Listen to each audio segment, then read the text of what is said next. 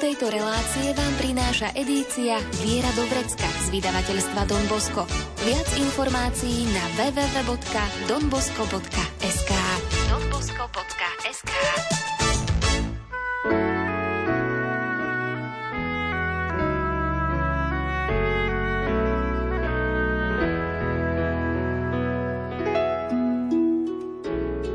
Viera do vrecka. Praktická príručka každého kresťana. Viera do vrecka.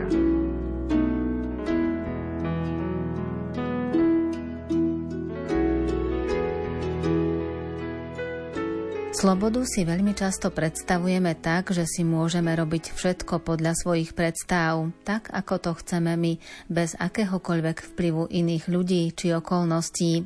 Správne vnímanie slobody je ale iné a sloboda sa spája aj s povolaním. Dnes nám to objasní Salesián Don Pavol Grach – Zaznie hudba podľa výberu Diany Rauchovej.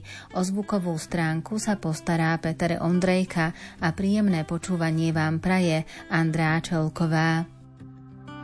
Zostúpil a odhalil proroctvá vekov, zostúpil a učinil ich pravdou.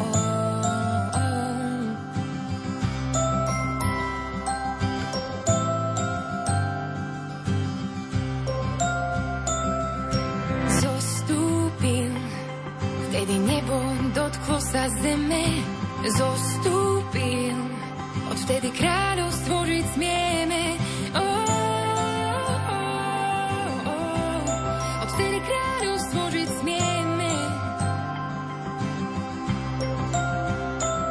A keď to svet najmenej čakal, nový príbeh písať sa začal.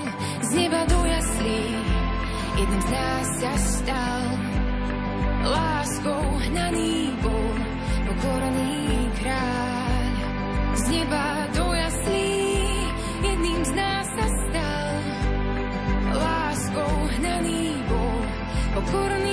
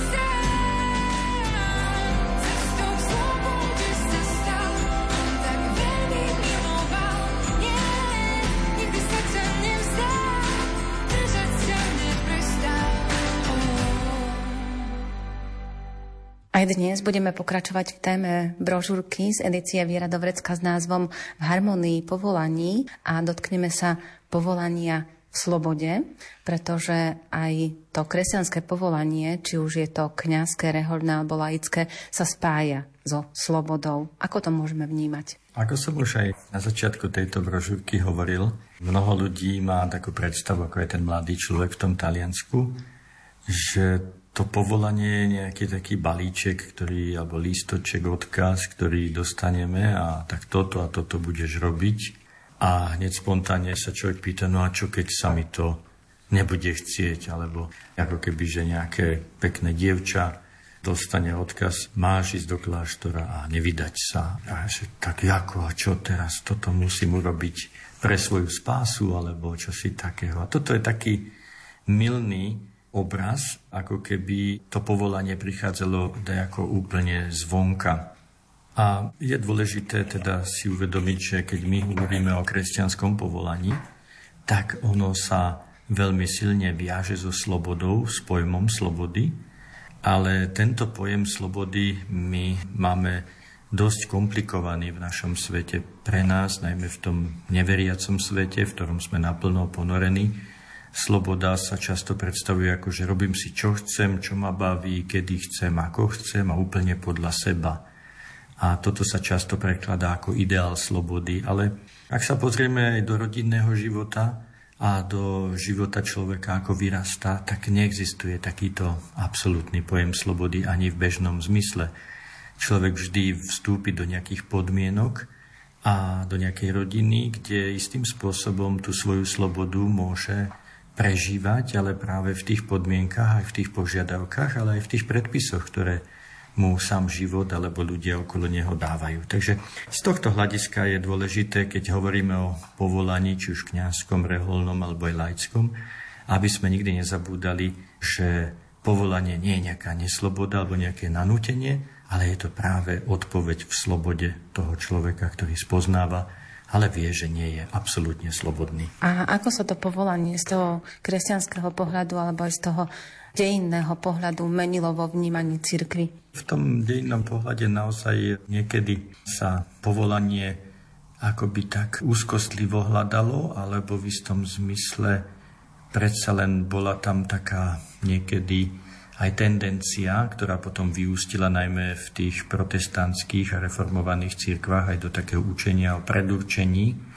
ktoré hlásali niektorí reformátori, ale bolo to aj v katolickej cirkvi taká určitá mienka extrémna, že ty máš už určené, čo máš piť, ty sa do toho musíš iba strafiť, potrebuješ vlastne vyplniť to, čo Boh od teba chce a že teda máš akoby nejakú čiaru nakreslenú a podľa nej, ak ideš vedľa, tak už môže byť všetko stratené. A toto bol taký obraz, ktorý viac alebo menej môže tiež zatieňovať tú slobodu. A církev to učenie o predurčení zavrhla, pretože úplne popiera tú slobodu človeka. A na druhej strane predsa zostáva stále platné, že človek má hľadať Božiu vôľu a že určite Pán Boh niečo od nás chce, má nejakú svoju predstavu o nás.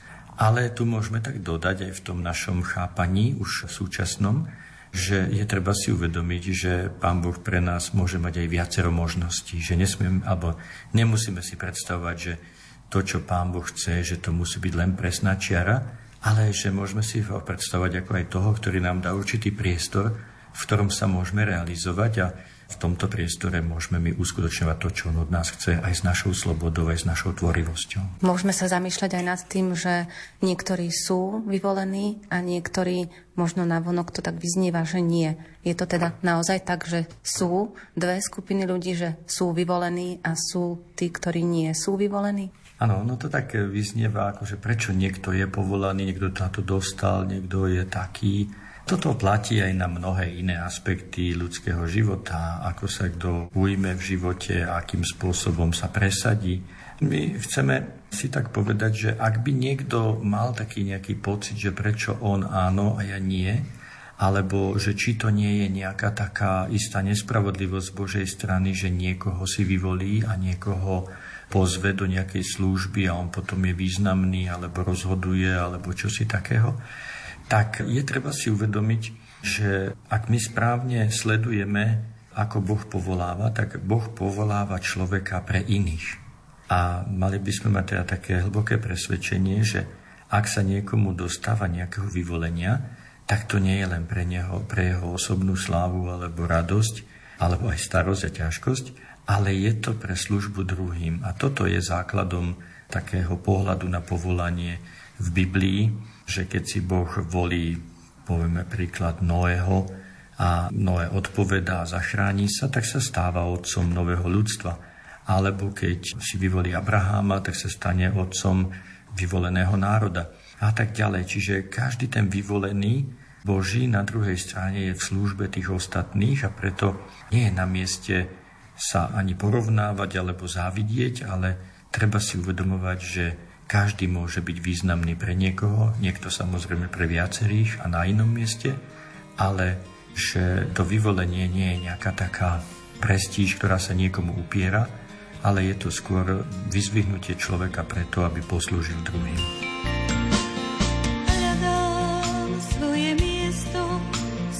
povolanie hľadám. Žiadne ma nenaplňa, túžim po všetkých. Cítim, že cirkev je telo a ako každé telo má svoje srdce tým srdcom ja chcem sa stať.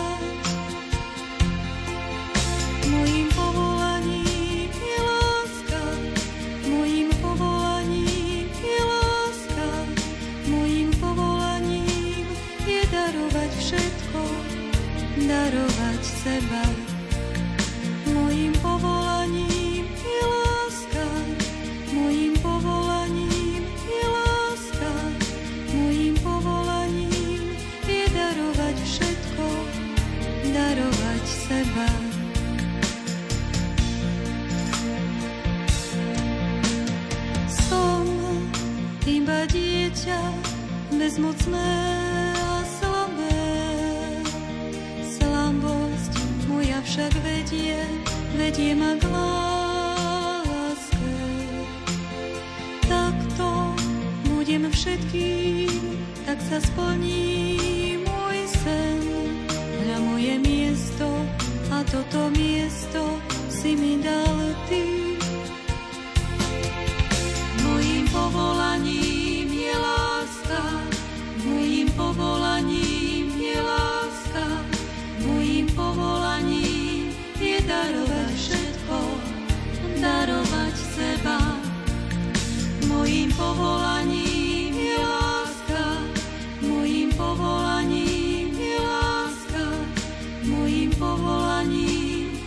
darovať všetko, darovať seba.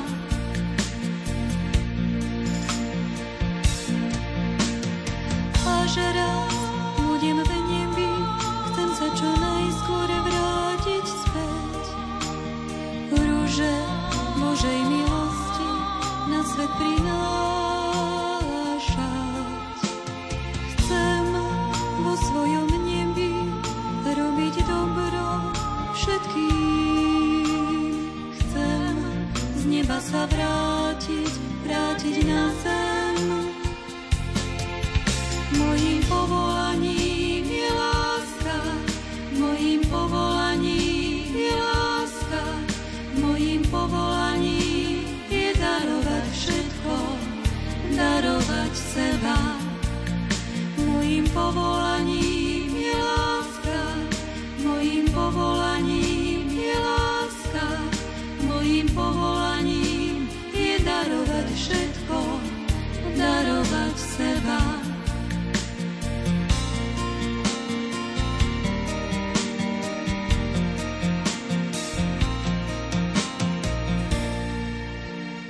Aj v brožúrke dávate tento raz do pozornosti svetca, svätého Ignáca z Loyoli.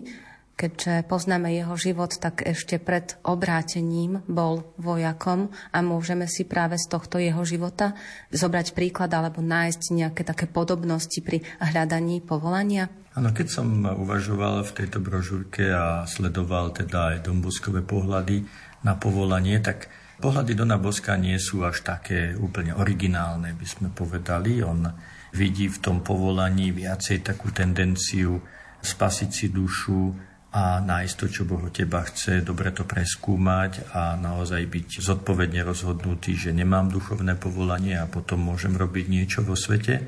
Ale našiel som práve u svätého Ignáca pomocou teda jedného aj článku od veľkého jezuitu von Baltazára, ktorý spomína taký krásny príklad, v ktorom tak je možné vidieť tú perspektívu povolania, kde sa aj tá sloboda a zodpovednosť človeka akoby spája s tým povolaním.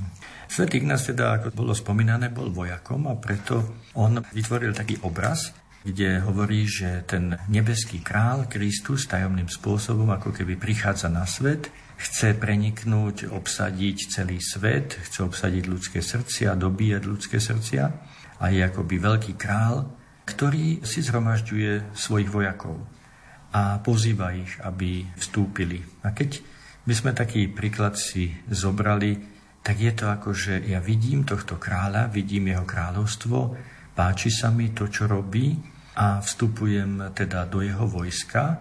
A toto vstúpenie do vojska, keď ešte ten obraz tak rozoberieme, tak v tom vojsku sú všelijaké funkcie. Sú takí, ktorí bojujú v rozhodujúcich bitkách, sú ale aj také tylové vojska. Čiže akoby v tom vojsku nebeského kráľa je množstvo povolaní a každý tam môže niečím prispieť. A tam vlastne sa prichádza, ja dávam svoje schopnosti, svoju poslušnosť, svoje vedomosti, ochotu cvičiť sa a v tomto všetkom je vlastne povolanie niečo veľmi dynamické a niečo veľmi slobodné. Pretože na jednej strane chcem za toho kráľa bojovať a za jeho záujmy a na druhej strane vkladám do toho všetky svoje možnosti, záujmy a tak ďalej. Takisto aj vo vojsku, keď sú mužovia a ženy, tak majú rôzne úlohy a všetci sú tam potrební. Takže v takomto zmysle môžeme povedať, že tento krásny obraz takého, by som povedal, vstupu do kráľovho vojska, kde ja dávam tie svoje schopnosti, dokonca už sú tam ľudia, ktorí sú v tom vojsku a ktorí ma posúdia, ktorí mi povedia, kde je to moje miesto, čiže nejdem tam len tak, že dajte mi zbrania, ja budem bojovať kdekoľvek, ale vstupujem a toto je taký krásny obraz každého či už kniazského alebo reholného povolania, alebo potom aj laického, ktorý sa združuje, počúva svojho farára alebo svojho biskupa tak sa akoby vstupuje do tohto vojska, ktoré sa snaží získať duše pre Božie kráľovstvo. Vysvetľujete to na príklade toho vojska, tak ako to viac menej zažil aj samotný svätý Ignác z Loyoli, ale my keď si predstavíme samotných vojakov, tak máme pocit, ako keby iba poslúchali príkazy, ktoré dostávajú. Ako tam môže byť teda ten prvok slobody? Ako sa to prejavuje? Myslím si, že to je taký veľmi povrchný pohľad, že v takých tých, samozrejme, v niektorých prípadoch sa vyžaduje aj vo vojsku slepá poslušnosť, ale myslím si, že každé vojsko je v súčasnosti potrebuje naozaj tvorivých a presvedčených ľudí, že to nie sú len nejaké mechanické figurky, na ktoré sa už potom človek nemôže ani spoláhnuť. To už aj v dávnych časoch sa vždycky vedelo, že ak je vojsko presvedčené o tom, že bojuje za niečo spoločné, tak je oveľa kompaktnejšie, oveľa silnejšie a zas na druhej strane dobrí velitelia alebo aj dobré nastavenie toho vojska využíva aj tvorivosť tých svojich vojakov, ktorí môžu niečo zlepšiť, môžu niečím prispieť, alebo veľakrát aj takým osobným hrdinstvom sa zaslúžia o niektoré veci. Čiže tá poslušnosť naozaj nemôže byť chápaná mechanicky, ale tvorivo. A toto je možno aj taký veľký rozpor medzi našim kresťanským pojmom slobody a medzi tým svetským alebo sekulárnym pojmom, ktorý už nerešpektuje to, že Boh je nad nami a ktorí si predstavujú slobodu ako len vtedy, keď sa dobre cítim, len vtedy, keď môžem robiť, čo chcem, ako chcem, keď môžem vyjadriť seba a veľmi často aj bez ohľadu na tých druhých. Ale tá sloboda naozaj spočíva v tom, že som do niečoho vstúpil, že viem posluchnúť ale viem dať aj svoj príspevok. Keď sa budia ranné zore a keď moje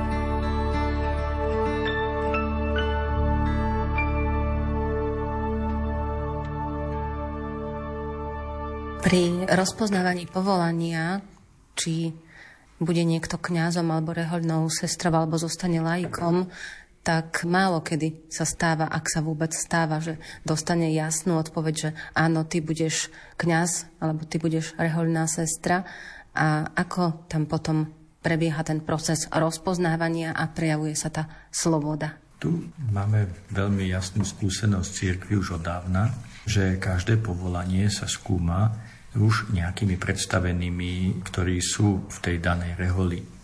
Alebo ak sa jedná o založenie nejakej novej reholi, tak potom to skúmajú biskupy alebo aj sám pápež, akým spôsobom môže tá rehola existovať, aby bola schválená, aby mala to svoje umiestnenie v cirkvi. To nie je len nejaká byrokracia, ale je to skutočne také spoznávanie a uznávanie toho, že tie hodnoty tej novovznikajúcej, povedzme, rehole sú naozaj také, aby zodpovedali kritériám Evanília a kritériám církvy, ktorá pôsobí vo svete.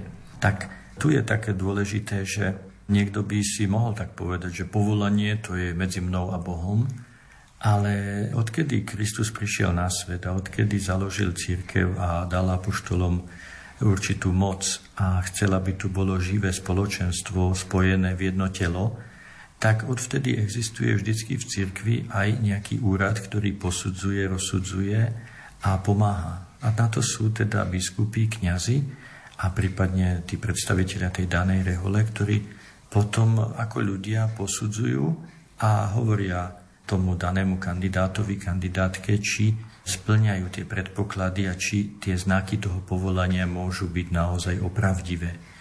Ide o to, že ale nikdy títo, ktorí posudzujú, nepovedia ty, poď.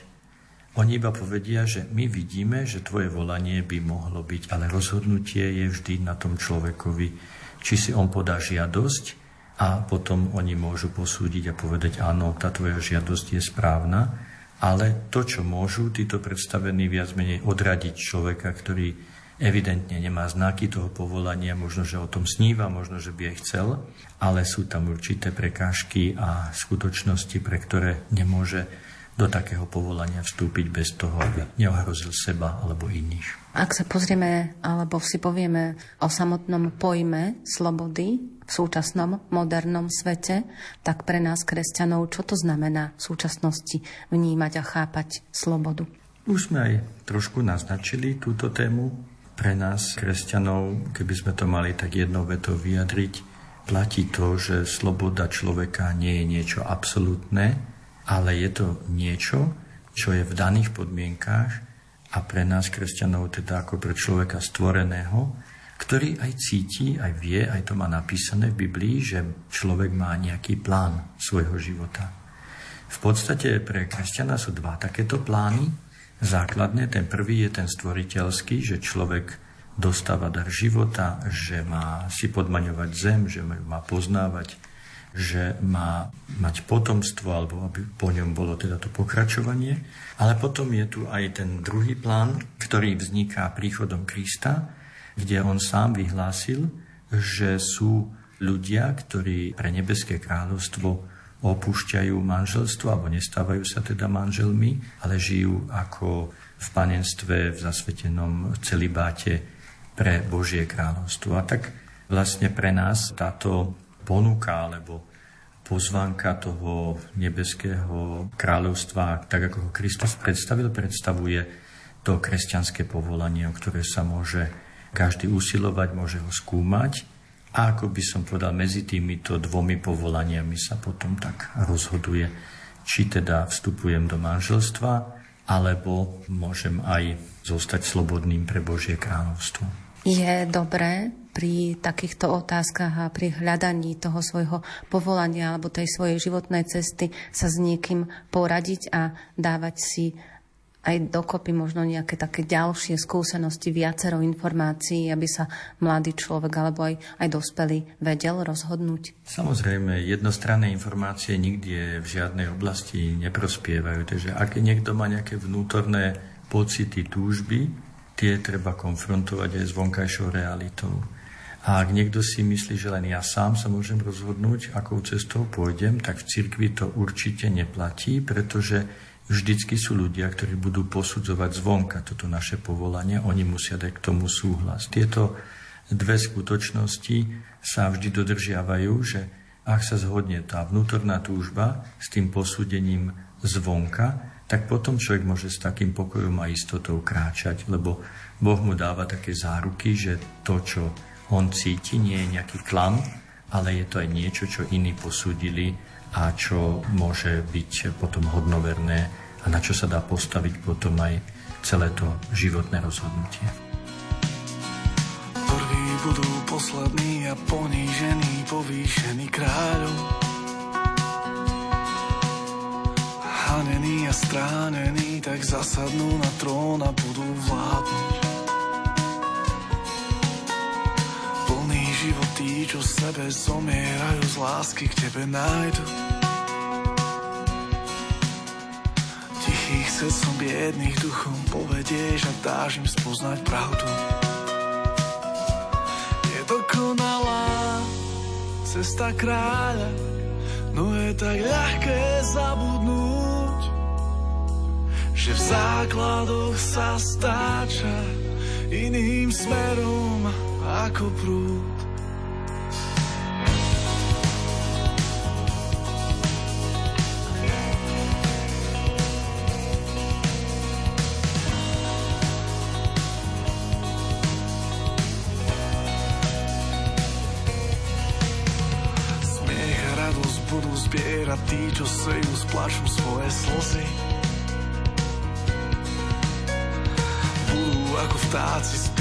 Tí, čo vinu odpúšťajú prví. Bezmocnosť je skrytá sila, príležitosť odísť cesty stranou. Napísané históriu, výhry často dvíhajú sa spádou.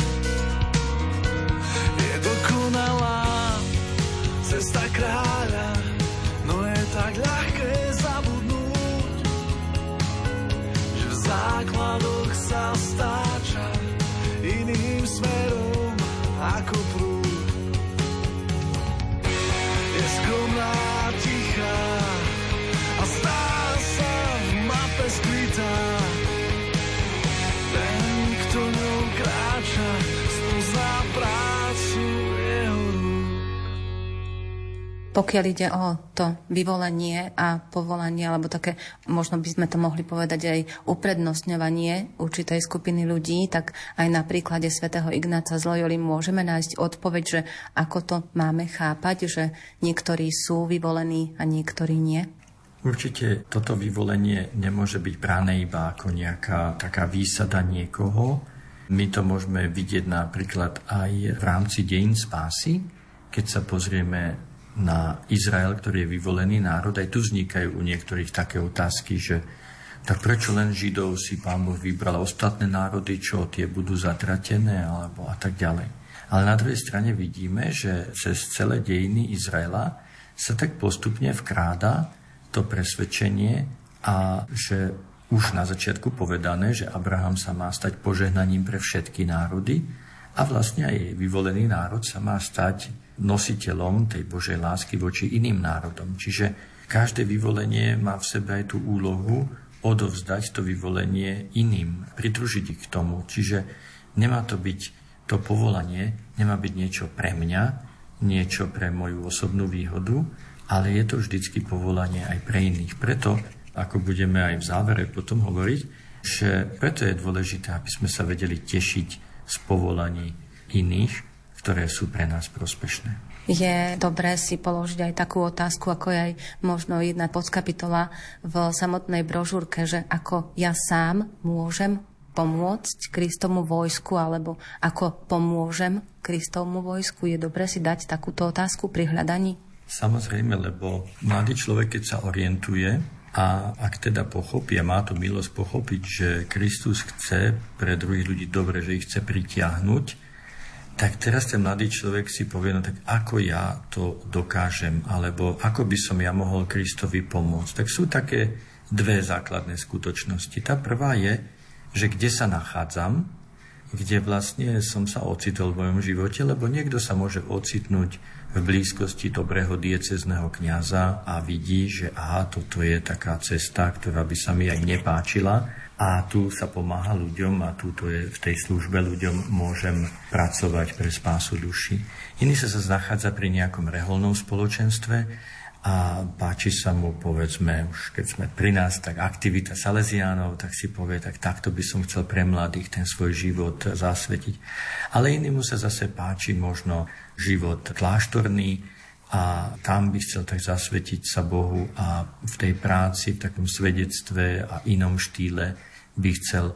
Čiže každý skúma tie svoje možnosti, niekomu sa zase páči alebo cíti také schopnosti ísť aj do sveta, ohlásiť evanilium inde, vstúpiť do nejakej misijnej rehole, aby sa mohol dostať do krajín, kde môže ohlasovať evanilium. Prípadne už má aj nejaké vzdelanie, že je lekárom alebo niečím iným a vie teda takýmto spôsobom vstúpiť do toho Kristovho vojska takým spôsobom, ako je to jemu vlastné. Čiže tam si ako keby vyberá tie oddiely, alebo tú profesiu, alebo tú zbraň v úvodzovkách, ktorou bude bojovať a ktorá je jemu taká vlastná, či už podľa fyzických, aj psychických a iných predpokladov, ktoré má, alebo teda tých záľub, alebo toho nastavenia jeho osobnosti. A pokiaľ už to povolanie máme, tak je na nás, aby sme boli príkladom aj pre ostatných? Určite, každé povolanie je veľkým svedectvom, takisto ako aj každé opustenie tohto povolania, ktoré bolo verejne prijaté,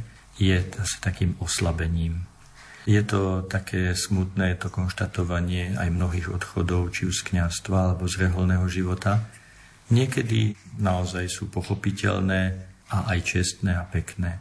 Ale veľakrát to môže byť aj smutné a ťažké a aj určitou zradou tento odchod, ktorá sa potom ťažko lieči aj v tom okolí tých ľudí, ktorí poznali túto osobu a ktorí možno, že v istých chvíľach života od nej záviseli a toto prináša také rôzne ťažkosti. Takže áno, na jednej strane každé dobré povolanie vytrvalé je veľkým povzbudením a samozrejme to opustenie a nejaký odchod spôsobuje nejaké také ťažkosti. Preto je treba sa veľa modliť aj za tú vytrvalosť a za také dobré svedectvo všetkých tých, ktorých si pán volí najmä do tých povolaní takých viditeľných a verejne záväzných, ktoré potom sú ako keby, ak aj pán Ježiš hovorí, že mesto na návrší sa nemôže ukryť, čiže ono má nejaké to svetlo, ale keď sa to svetlo stane tmou, tak je to taká väčšia tma potom pre všetkých.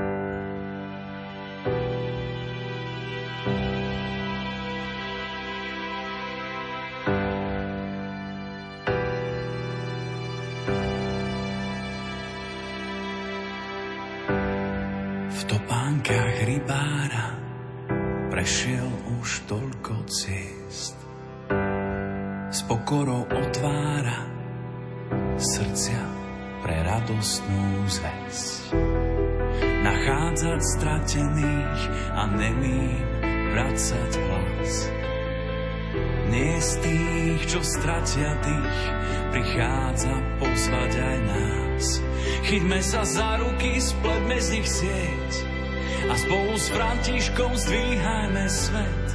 Chyťme sa za ruky, spletme z nich sieť a spolu s Františkom zdvíhajme svet. Chyťme sa za ruky, spletme z nich sieť a spolu s Františkom zdvíhajme svet. Chyťme sa za ruky, spletme z nich sieť a spolu s Františkom zdvíhajme svet. Vysúka rukávy, nám špinu z môj s úsmevom uľaví, veď v každom z nás býva Boh. Byť ako Samaritán, vidieť tvár uprostred más. Mať pre ňu nežnú dlaň, prichádza pozvať aj nás. Chyťme sa za ruky, spletme z nich sieť a spolu s Františkom zdvíhajme svet. Chyťme sa za ruky, spletme z nich sieť a spolu s Františkom zdvíhajme svet.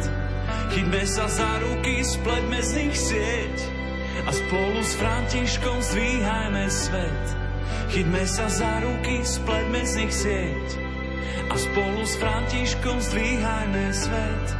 Chytme sa za ruky, spletme z nich sieť a spolu s Františkom zdvíhajme svet.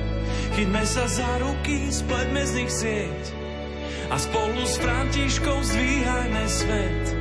Chytme sa za ruky, spletme z nich sieť a spolu s Františkom zdvíhajme svet. Chytme sa za ruky, spletme z nich sieť a spolu s Františkom zdvíhajme svet. Poznáme svedectvo o hospodárovi a aj to pripomínate v brožúrke, ktorý celý deň hľadá robotníkov do svojej vinice a zaznieva tam takéto zvolanie, že choďte aj vy, čiže aj pre nás, ľudí, ktorí žijeme v súčasnosti, to znamená, že nás pán volá, aby sme aj my šli do vinice pánovej. Áno, to, čo sme doteraz hovorili, bolo viacej tak orientované prirodzene na tie reholné kňazské povolania, ktoré sa tak istým spôsobom spájajú aj s pomerne mladým vekom, so štúdiami, s prípravou a, a s takou jasnou cestou v živote človeka. Keď hovoríme o tomto podobenstve, tak prechádzame teraz do tej novej oblasti, ktorú nám otvoril Vatikánsky koncil, ktorý hovorí, že Nemali by sme hovoriť o povolaniach v kresťanstve len čo sa týka reholných a kňazských povolaní. Ale mali by každý kresťan pochopiť, že aj on má povolanie. V prvom rade to manželské, ktoré je také všeobecné, ale okrem tohto manželského môže to byť povolanie, ktoré on sám tak objavuje v modlitbe. Toto už nie je také povolanie verejné, alebo môže to byť aj povolanie do nejakého takého združenia laického, ktoré človek môže objaviť v 35 40 v 50 dokonca aj vo vyššom veku, že zbadá, že niekde môže patriť, niekde môže niečím prispieť. A práve toto podobenstvo o hospodárovi, ktorý hľadá robotníkov neúnavne počas celého dňa až do neskorého večera, nám hovorí o tom, že toto laické povolanie nemá nejaké veľké časové obmedzenia. Že môže byť aj matka troch, štyroch detí a môže pochopiť a porozumieť, že aha, teraz už deti odrastli a ja môžem sa venovať tomuto a tomuto, prípadne môže vstúpiť do nejakého združenia, môže sa niečomu venovať a objaviť to ako svoje povolanie. Čiže toto je tá krása toho laického povolania, že môže vzniknúť hocikedy a závisí to od takej citlivosti, aby sa ľudia nebáli, že niečo zmeškali, ale vždy môžu Bohu dať odpoveď na to jeho volanie. A možno tam, ako aj podobenstvo hovorí, nie je dôležité sa pýtať, že prečo niektorí už o 9, prečo niektorí už až o 12, prečo niektorí po obede, ale každý môže byť povolaný aj na poslednú chvíľu alebo na niekoľko rokov svojho života aby tak vyplnil ten Boží plán, ku ktorému ho Boh volá. Potrebuje súčasný svet práve takých ľudí, ktorí majú za sebou tú skúsenosť toho povolania a dali tú svoju odpoveď, že áno, idem touto cestou, idem kráčať a idem vydávať svedectvo? Mohli by sme možno tak povedať k tejto téme také akoby dve skutočnosti. Obidve sú krásne. Jedna vec je, keď niekto v mladosti vykročí na nejakú cestu, obetuje svoj život, žije nejakému povolaniu od mladosti. A je to krásne a môže to tak symbolizovať takú celistvo z toho života. Na druhej strane je aj taká druhá krása ľudí, ktorí niečo v živote zažili, aj nejakú profesionálnu kariéru, možno boli naozaj niekedy na pokraji, niekedy možno tá viera nebola taká silná, ale ju znovu nájdu a všetky tie skúsenosti môžu potom vložiť do toho svojho aktívneho laického kresťanského života, lebo za nimi stojí niečo, čo urobili, niečo, čo svedčí o ceste, ktorú prešli a oni sa stávajú takým iným spôsobom zase svetkami toho, že Boh pôsobí v živote človeka, že môže zúročiť všetky tie ich skúsenosti, poznatky. Čiže preto je dôležité, aby boli ľudia aj takto povolávaní aj v neskôršom veku a mohli tak krásne vydať svedectvo o tom, že Boh vstupuje do života človeka kedykoľvek a toto dáva nádej každému človekovi, že Boh na jednej strane chce, aby sme dobre využili čas, ale na druhej strane vo svojej láske nehľadí na čas, ale hľadí na to, keď človek odpovie jemu stačí naozaj aj to minimum, tak ako v tom podobenstve to vidíme a že ľuďom sa to niekedy ťažko príjma, takže niekto povie, tak ja sa tu trápim celý život a niekto za 5 minút získa nebo. Ale toto nie je naša úloha, ako nám toto podobenstvo hovorí, aby sme to posudzovali. My sa snažíme odpovedať na to, čo cítime, ale buďme si vedomí, že v každej chvíľke nášho života nás môže Boh osloviť a nikdy nebuďme uzatvorení, že ja už som svoj život takto si zariadil a mne už sa nič nemôže zmeniť a ja už len takýto musím byť. Nie. Práve aj toto podobenstvo, ale aj ten pohľad moderný na laické povolanie nám hovorí, že je tu taká dynamika a každý môže v hoci ktorom veku niečo začať a niečo Bohu dať. Chcem so zažatou lampou stáť, do tmy noci dívať sa s vierou sa sprievod ženícha, tak pána privítajme spevom. Chcem so zažatou lampou stáť, po boku múdrych panien, čo čakajú na toho, ktorý prichádza. Mnohým už viečka padajú, o polnoci spustí sa krík prichádza, vidíte mu v ústretí nerozumný. Zbadajú, že na ich lampách plamene svieti. No ja chcem vždy, pane môj, so zažatou lampou stáť.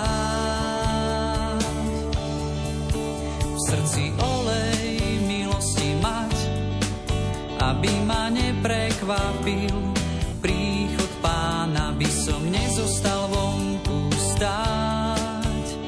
bez svetla ako hlúpa panna.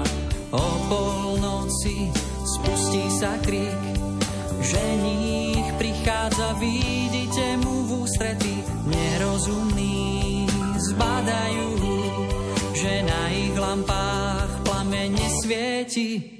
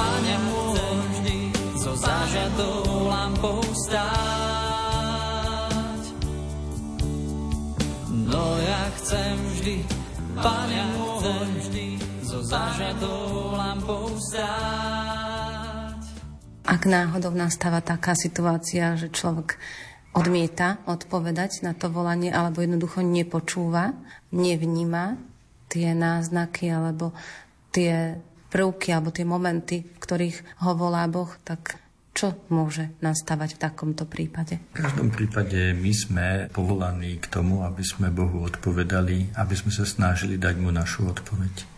Táto otázka, ktorú dávate, je naozaj veľmi teoretická, lebo my nevieme presne, nakoľko kto čo počuje a nemôžeme posudzovať niekoho, tak ty si mal robiť to, alebo mal si robiť tamto. Niekedy sa nám to zvonka aj môže zdať, že odmietol, alebo že nechcel robiť niečo také, ale toto si vyhradzuje už len sám Boh, aby posúdil, kto ako počúval. V každom prípade je vždy nebezpečné, keď už to máme povedať tak všeobecne, aby sme odmietali to, čo Boh od nás chce a čo poznávame vo svedomí ako vyššiu pravdu alebo ako niečo, k čomu sme volaní. Ale ešte raz opakujem, my tu z našich pohľadov nikdy nemôžeme povedať jednoznačne, či ten človek na to mal a či naozaj dobre počul, alebo je to naša predstava o ňom, čo sme si my predstavovali. Čiže v tomto zmysle platí jedno aj druhé. Je nebezpečné odmietať Božie ponuky, ale to druhé veľmi dôležité, my ako ľudia nie sme tí, ktorí to máme posúdiť, či niekto odmietol alebo nie. A čo v takých situáciách, keď prežívame úzkosti alebo tmu, alebo nevieme nájsť takéto správne svetlo v tej našej ceste? No určite aj k povolaniu. Niekedy to povolanie začína naozaj takou radosťou, pretože človek vidí niečo, má nejaký ideál, ale tá radosť sa veľmi často vo všedných dňoch alebo v nových ťažkostiach môže veľmi zahmliť, dokonca sa stať až tmou. Takže je dôležité aby sme si uvedomili, že cesta povolania nie je nejaká bezbolestná cesta, je to takisto cesta namáhavá. Ako aj človek vo svete to cíti, že začnem nejakú novú robotu, wow, sa na to teším, ale po pol roku, po roku môžu prísť prvé ťažkosti a vtedy začínam vidieť, že či to miesto, ktoré som si vysníval, či ho dokážem zvládnuť, či ho dokážem znovu nájsť nejakú radosť v tom a prekonať aj nejakú krízu, alebo naozaj budem musieť odísť v tomto zmysle je dobré vedieť, ešte aby sme sa aj tohto dotkli, že každé to reholné povolanie, aj kňazské, keď je také špeciálne, tak má aj také svoje časy, kedy ešte človek to povolanie v úvodzovkách môže opustiť, v zmysle, že ešte nemá definitívny záväzok. Ale na to sú aj určité časy a chvíle, aby človek ešte dôkladne preveroval, či ten spôsob života, či sa naozaj môže zaviazať na celý život. Lebo zaviazať sa na celý život je až po určitej lehote a skúmaní. Lebo predsa len vždy je dobre si to nejako vyskúšať. A na tejto ceste, ale aj potom, aj po väčšnom a takom doživotnom záväzku, človek môže pociťovať aj nejakú tú tmu úzkosti, ale je dôležité, aby práve tam tá viera žila aby sme si uvedomili, že potrebujeme si udržať tú nadprirodzenú silu, ktorú Boh dáva každému, kto si o ňu prosí, aj keď niekedy je taká noc, ktorá môže sa stať veľmi temná, ale nás drží aj tá silná myšlienka, že aj ten najmenší plamienok je vždycky silnejší ako najhustejšia tma. Takže to, čo Boh nám dáva, tak nám pomáha, aby sme naozaj mohli prekonať tie ťažkosti aj povolania v povolaní, ktoré máme. A tu som aj našiel taký pekný citát od francúzského spisovateľa François Moriaka, ktorý takisto hovorí o tej viere a uvedomuje si, že aj vo viere bývajú také strašné noci.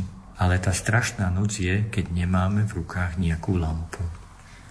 A práve to, že viera nám tú lampu dáva. Máme tam to Božie slovo, máme tam stále tú myšlienku na to, že Boh nás miluje, aj keď niekedy je ťažké tomu uveriť.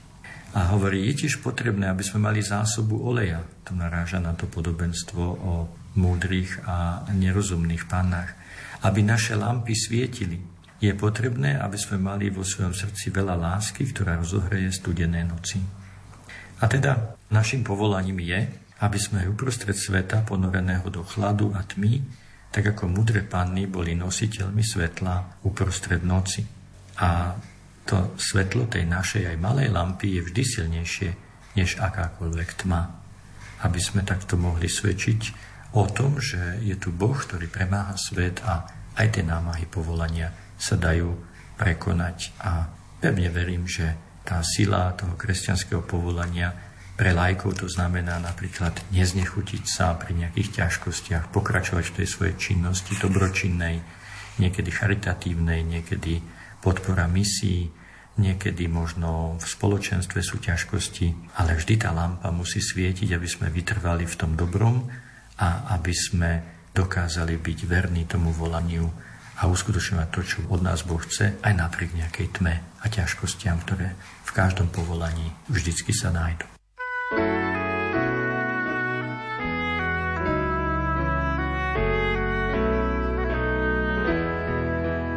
Tému slobody v povolaní nám dnes objasnil Salesián Don Pavol Grach a máme pre vás aj súťažnú otázku. Ktoré dve podobenstvá sme spomínali v súvislosti so slobodou v povolaní?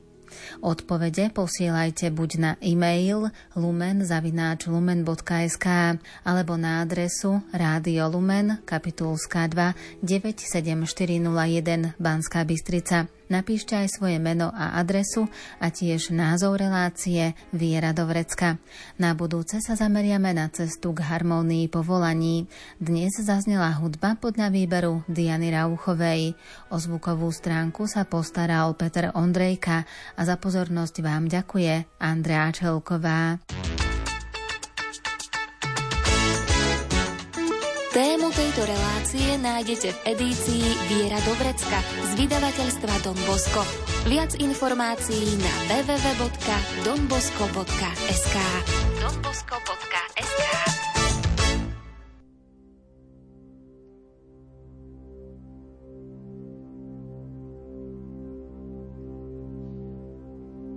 Všetko pod slnkom má svoj